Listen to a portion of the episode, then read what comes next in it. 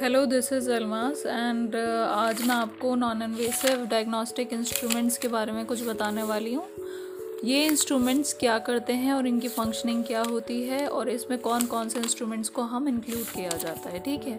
तो non invasive instruments जो होते हैं, वो बेसिकली क्या करते हैं?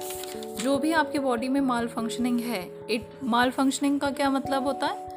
कि हमारी बॉडी में जो भी ऑर्गन है, उसमें अगर कोई दिक्कत है ठीक है तो उसको हम क्या बोल रहे हैं? माल फ़ंक्शन तो उसको हम किस इंस्ट्रूमेंट के थ्रू डिटेक्ट कर सकते हैं, ताकि हम उसके अकॉर्डिंगली एक प्रॉपर ट्रीटमेंट ले पाएँ।